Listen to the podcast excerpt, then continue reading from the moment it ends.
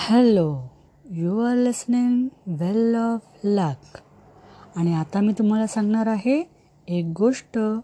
तिचं नाव आहे गुरु दक्षिणा. धौम्य ऋषीचे तीन शिष्य होते. अरुणी उपमन्यू आणि तिसरा शिष्य होता वेद. तो एकटाच आता गुरुजींच्या आश्रमात होता.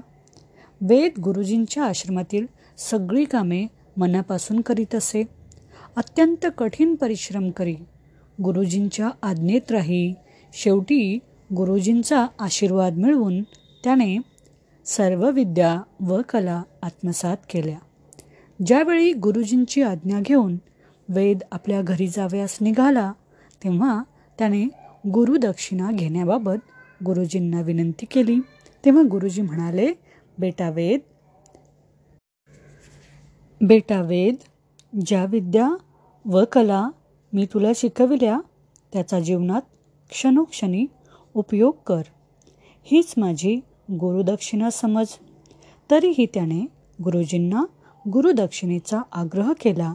तेव्हा गुरुजी म्हणाले वेद जर तुझा एवढा आग्रहच असेल तर एखादी साधारणशी वस्तू माझ्यासाठी घेऊन ये.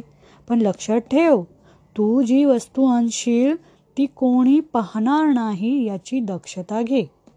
वेद गुरुजींची परवानगी मिळताच आनंदाने घरी गेला. वाटेत जाताना कोणती वस्तू गुरुजींना द्यायची याची उजळणी मनात चालू होती. कोणती वस्तू द्यावी हे काही निश्चित ठरत नव्हते. शेवटी आश्रमासाठी गायी द्याव्यात असे ठरवले. आश्रमात शिकणाऱ्या शिष्यांना दूध मिळाले तर ते सशक्त होतील. या विचाराने त्याने दोन चार गायी बरोबर घेतल्या. पण गुरुजींचे वाक्य त्याला आठवले की जी वस्तू गुरुजींना द्यायची ती कोणीही पाहणार नाही.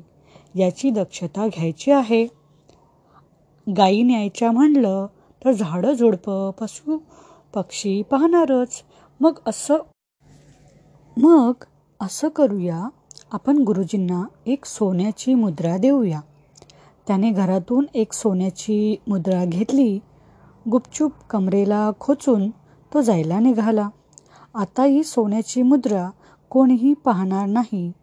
अरे हो गुरुजींनी तर ब्रह्मज्ञान देताना सांगितलंय की परमात्मा कणाकणात आहे सर्वत्र आहे सर्व साक्षी आहे. मग परमात्म्याची नजर चुकून ही वस्तू आपण कशी काय नेऊ शकतो? शेवटी हताश होऊन तो रिकाम्या हातांनी गुरुजींकडे परतला आणि त्यांनी उदास चेहऱ्याने गुरुजींची क्षमा मागितली. गुरुजी या विश्वातील अशी कोणतीही वस्तू मी तुम्हाला देऊ शकत नाही ज्यामुळे तुमची अट पूर्ण होईल. गुरुजी म्हणाले शिष्य जेव्हा गुरुची शिकवण जीवनात धारण करतो व्यवहारात तिचा वापर करतो त्यावेळी गुरुला सर्वाधिक आनंद होत असतो. तू माझी शिकवण आचरणात आणून मला खऱ्या अर्थाने गुरुदक्षिणा दिलीस. वत्सा तुझं कल्याण हो. जा आता खुशाल गृहस्थाश्रम कर. गुरुजींचा आशीर्वाद घेऊन पुढे त्याने उत्तम नावलौकिक मिळविला.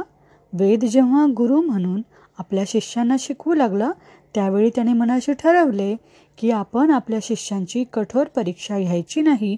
हळूहळू वेदाच्या आश्रमात पुष्कळ शिष्य अध्ययन करू लागले. त्या शिष्यांमध्ये उत्तंक नावाचा एक शिष्य होता.